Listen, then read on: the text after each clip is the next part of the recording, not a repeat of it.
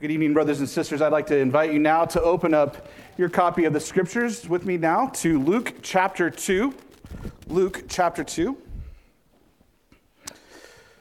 We're going to pick up in the passage that we were in this morning from Luke chapter 2. And as you're turning in your Bibles, I want to remind you that we have seen two different witnesses so far in this passage in Luke chapter 2. First, we saw the angels proclaiming and declaring the good news that the Lord Jesus had come, and in his birth the shepherds heard and rejoiced, but the angels were rejoicing, a great multitude of angels announcing and rejoicing the birth of the Lord Jesus Christ. And this morning we saw the witness and the testimony of Simeon in the temple.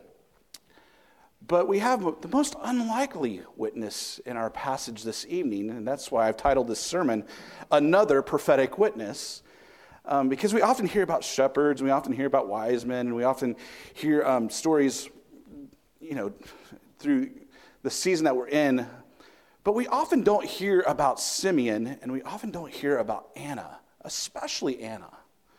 This prophetic witness, this woman who speaks forth the word of the Lord, that is who we're going to be looking and hearing from tonight. But in looking at Anna's life, we're really going to see how glorious and how great the Redeemer that she proclaims really is. So I want to invite you to read with me now from Luke chapter 2, verse 36 through 38. Luke chapter 2. Verses 36 through 38, I want to remind you to be attentive. This is God's most holy, inspired word. And there was a prophetess, Anna, the daughter of Phanuel, of the tribe of Asher. She was advanced in years, having lived with her husband 7 years from when she was a virgin, and then as a widow until she was 84. She did not depart from the temple, worshiping with fasting and prayer night and day. And coming up at the very hour, she began to give thanks to God and to speak of him to all who were waiting for the redemption of Jerusalem. This is God's holy word. Let's give him thanks for his word. Lord, we praise you and we thank you that you have drawn near to your people in the person of your Son, Jesus Christ. The Word has been made flesh and dwelt among us, and we have seen the glory of the one and only. Looking into the face of the Jesus, Lord, we begin to know more of who you are. And looking into the narrative of his birth, Father, we find comfort and rest and hope and joy in the fact that you come and dwelt among your people.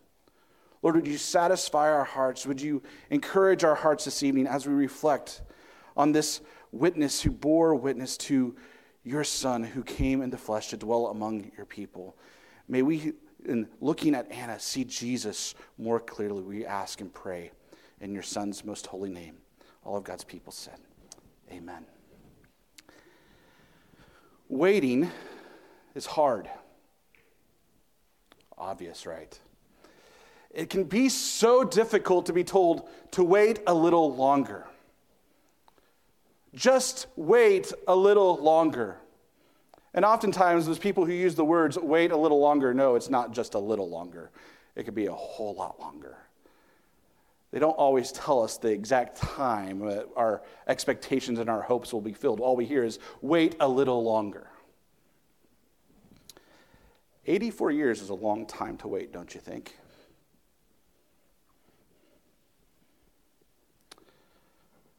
Ten 10 years might be too long for the thing that you're waiting for. 24 hours might be long for the person who's waiting to hear the report from the doctor. Waiting's hard.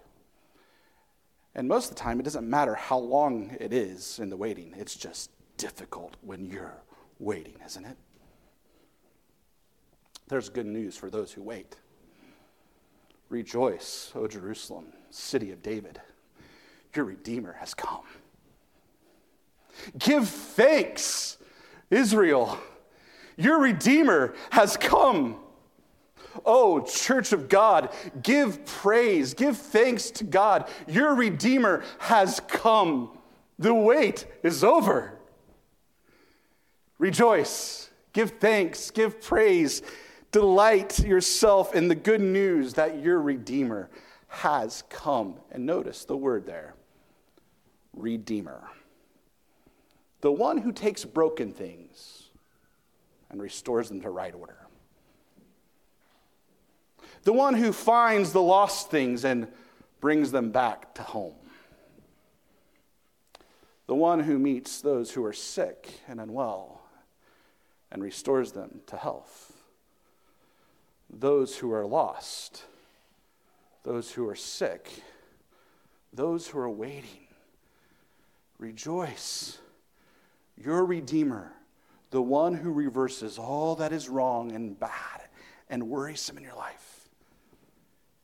He has come to you. 84 years is a long time to wait. But what we see in this passage and what we hear in this passage is the good news for those who are waiting through another prophetic witness who knows exactly what you're going through. Let's look at the text again. It says there was a prophetess. Now that's interesting, isn't it?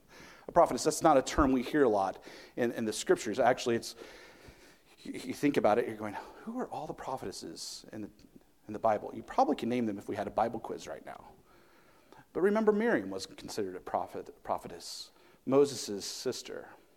She rejoiced, she sang, and she proclaimed the glories of God's mighty victory when she prophesied. We also have Deborah in the book of Judges. She prophesies.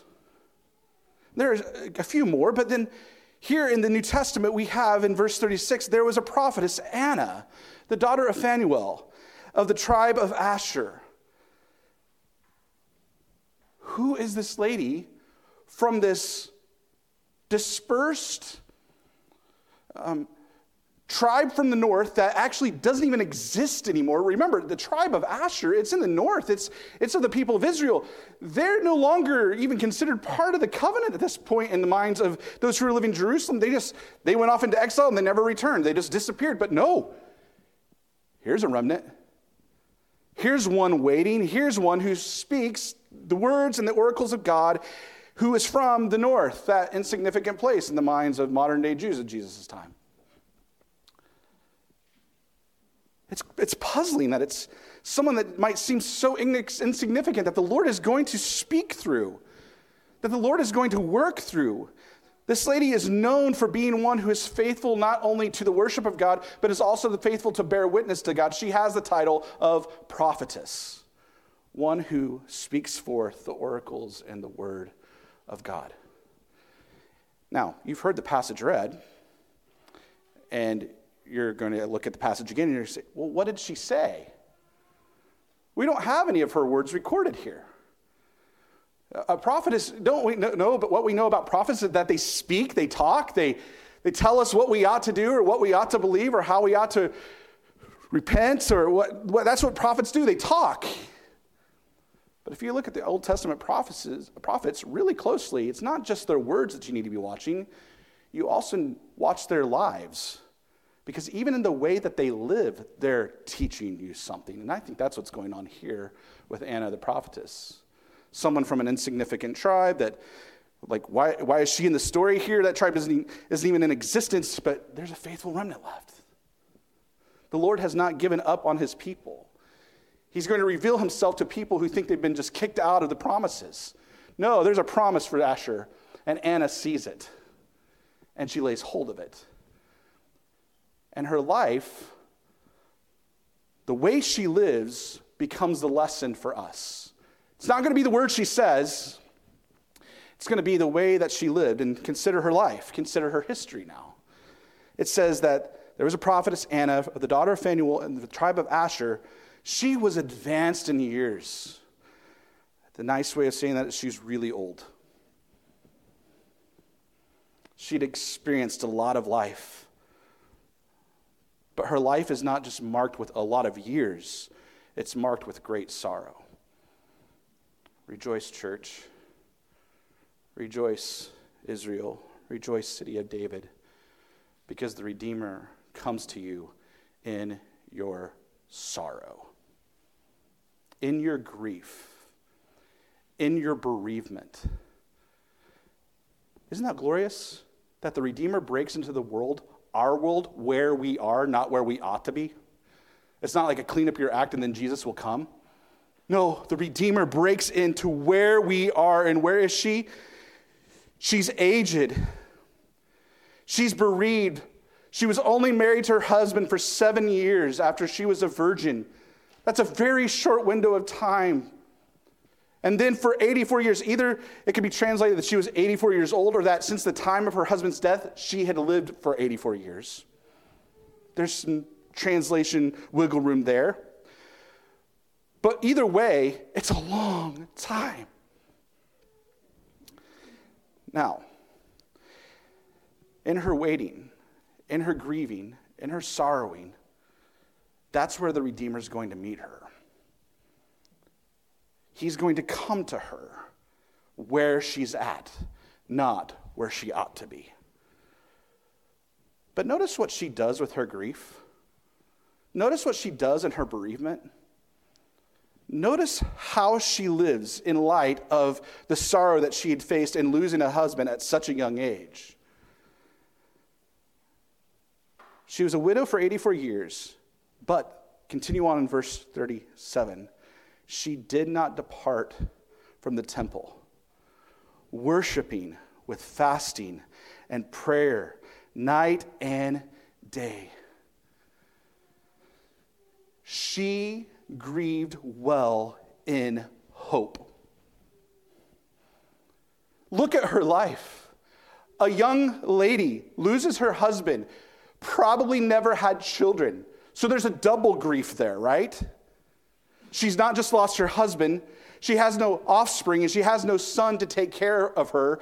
She has deep grief, deep sorrow. But what does she do in her grief and her sorrow? It says she goes to the temple and she does not depart from this practice. She did not depart from the temple, worshiping with fasting and prayer night and day. She showed up to the temple at the stated hours of prayer. She was present at the evening sacrifice. She was present at the morning sacrifice. She devoted herself to the worship of God rather than sitting in all the worry and despair that comes with grief. Oftentimes, I don't really know what to say when I have to look in the eyes of a face of someone who's grieving the loss of someone whom they love. What do we say? What would Anna say? Grieve. Your sorrow is real. The hurt, it matters. The brokenness, it's unavoidable. Grieve, but grieve well in hope. There's promises made to the people of God in their grief. I don't know where you're at tonight. I don't know if you're grieving a loss, because it's that time of year where we're looking across the table and reminiscing with one another about our families and speaking about all the memories and things that have gone on over the years, and you look up to that one chair, and that person's not there anymore.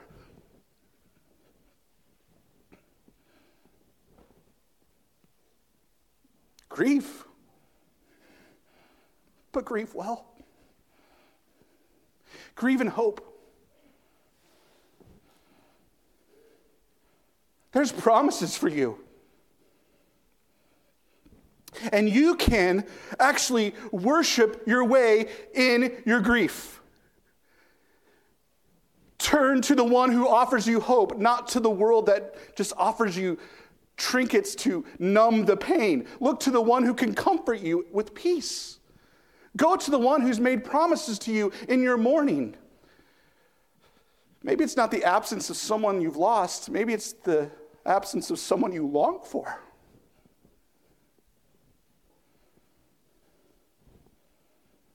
Maybe you have that desire, that unmet expectation, that fulfillment of just maybe a child or a friend or a husband or a wife,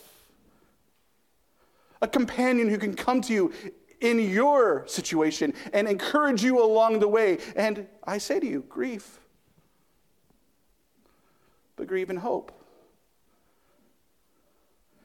Don't turn to the trinkets and the devices of the world in your pain and your grief. No, turn to the one who meets you in your grief. Because do you see what's happening here?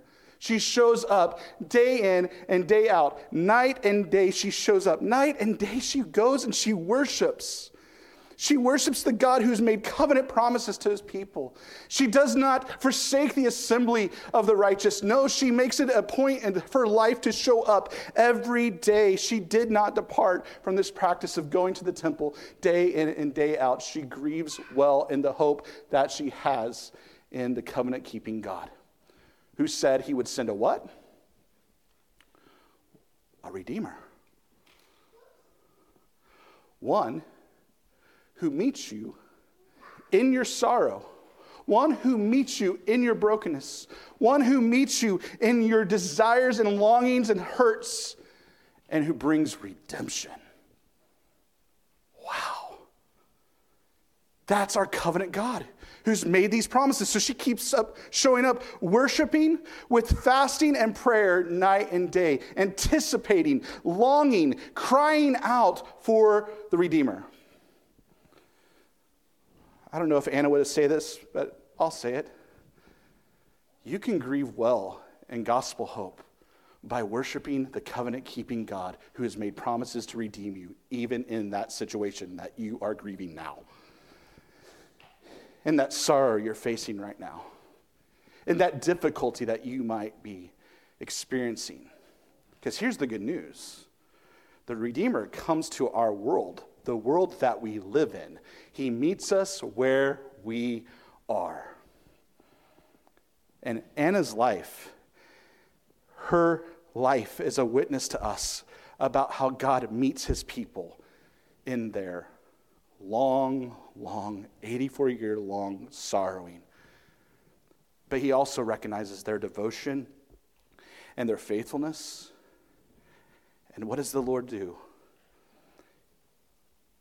He allows Anna, just like Simeon, to see and to experience the arrival of the Redeemer. She has the grace. She has this kindness, this mercy, this grace to actually be able to lay hold of the one who was promised to those who are waiting, to those who are longing and faithful worship. She gets the grace of seeing the Redeemer in the flesh. Little bitty baby, but great Redeemer. And how does she respond? She responds in verse 38. She began to give thanks to God. Giving thanks to God for what?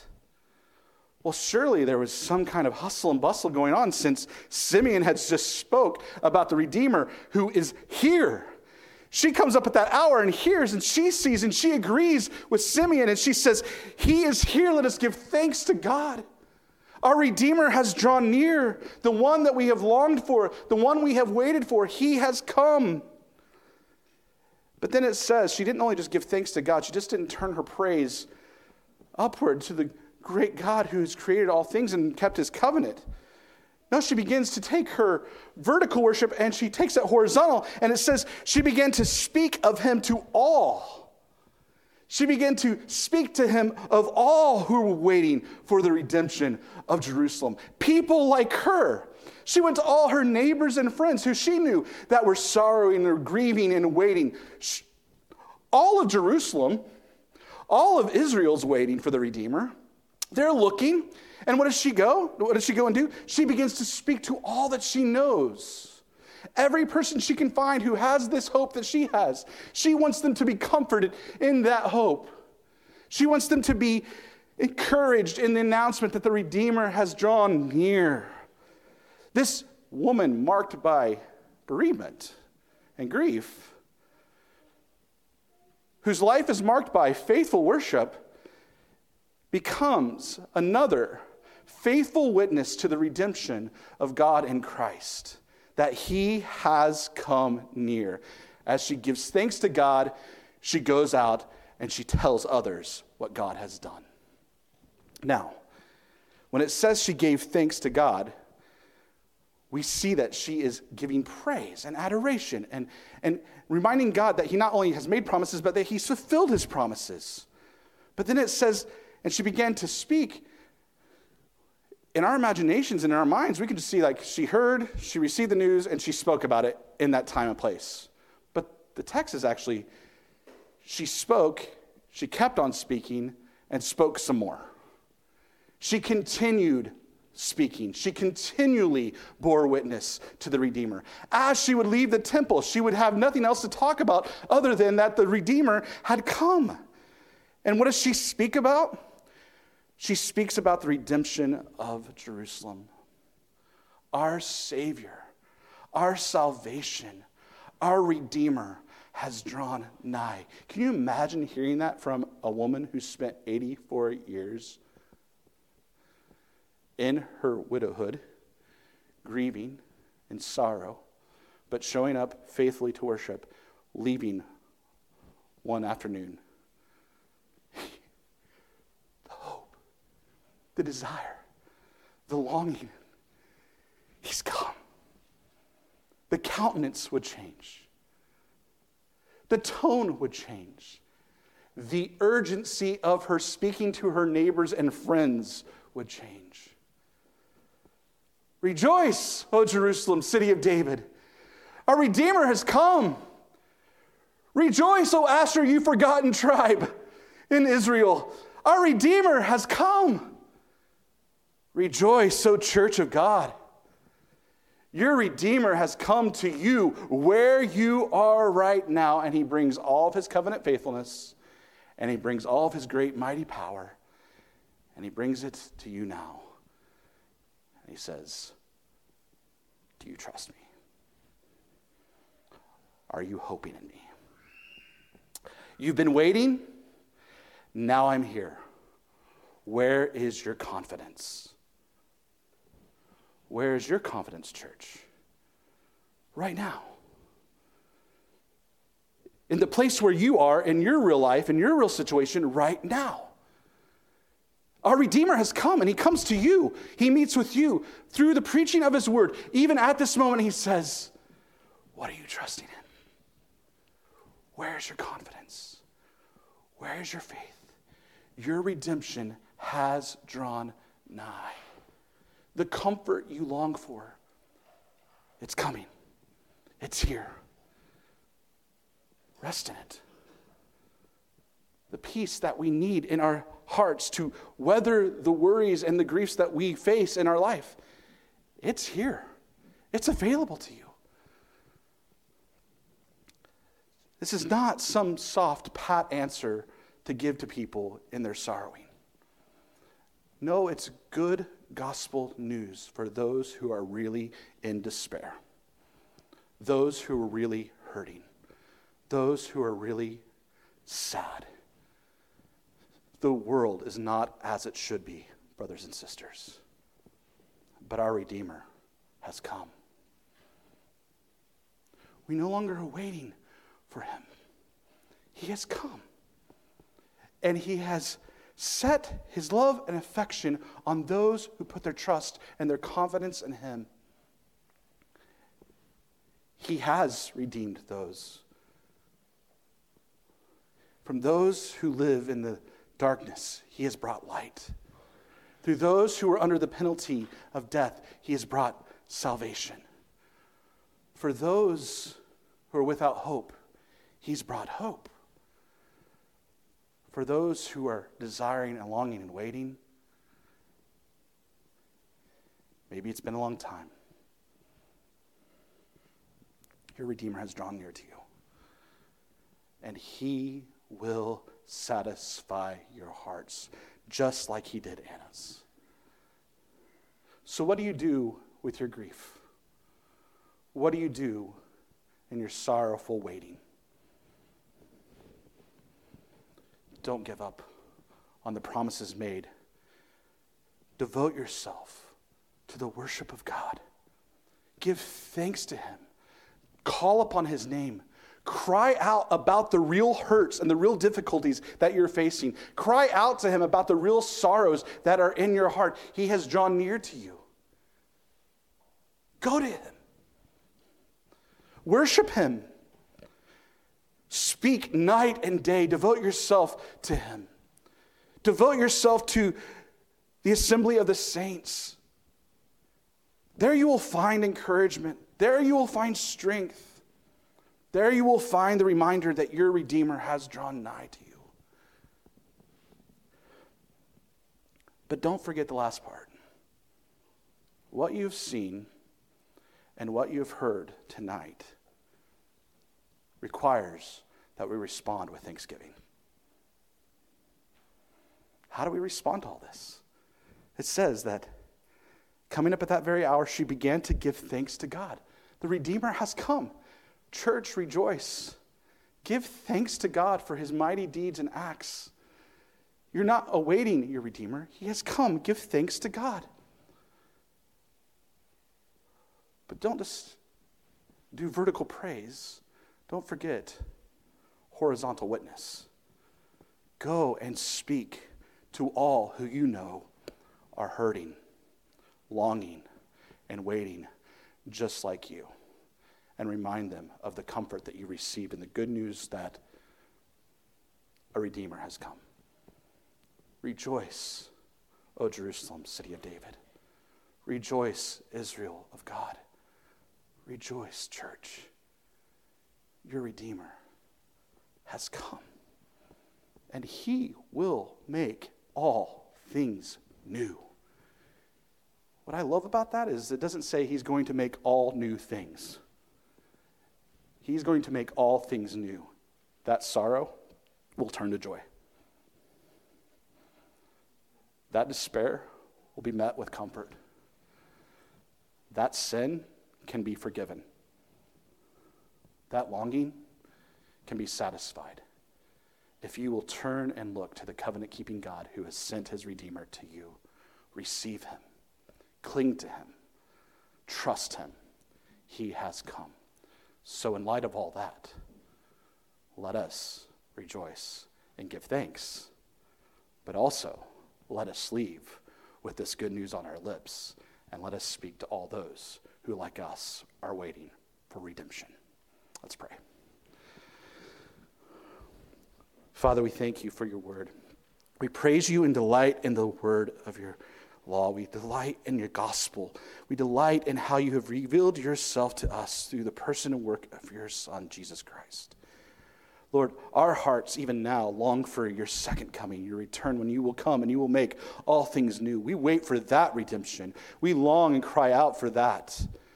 But Lord, we rejoice and give you thanks that you have come to us in the incarnation. You have made your presence known. And when you came to us, you came as our Redeemer to restore us, to heal us, to comfort us, to deliver us. Lord, thank you for this witness who sorrowed and grieved for so long, but did it so faithfully. Thank you for satisfying her heart and empowering her to give you praise and to bear witness.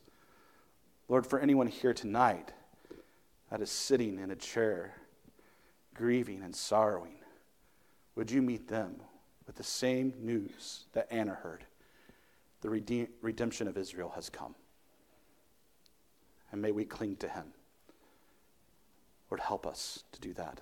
Even in this season, this time, this day, this very hour, Lord, may your word resonate in our hearts in such a way that we walk away giving you thanks and sharing what you've done for us as we leave. Lord, we thank you for your Son. It's his name we pray. Amen.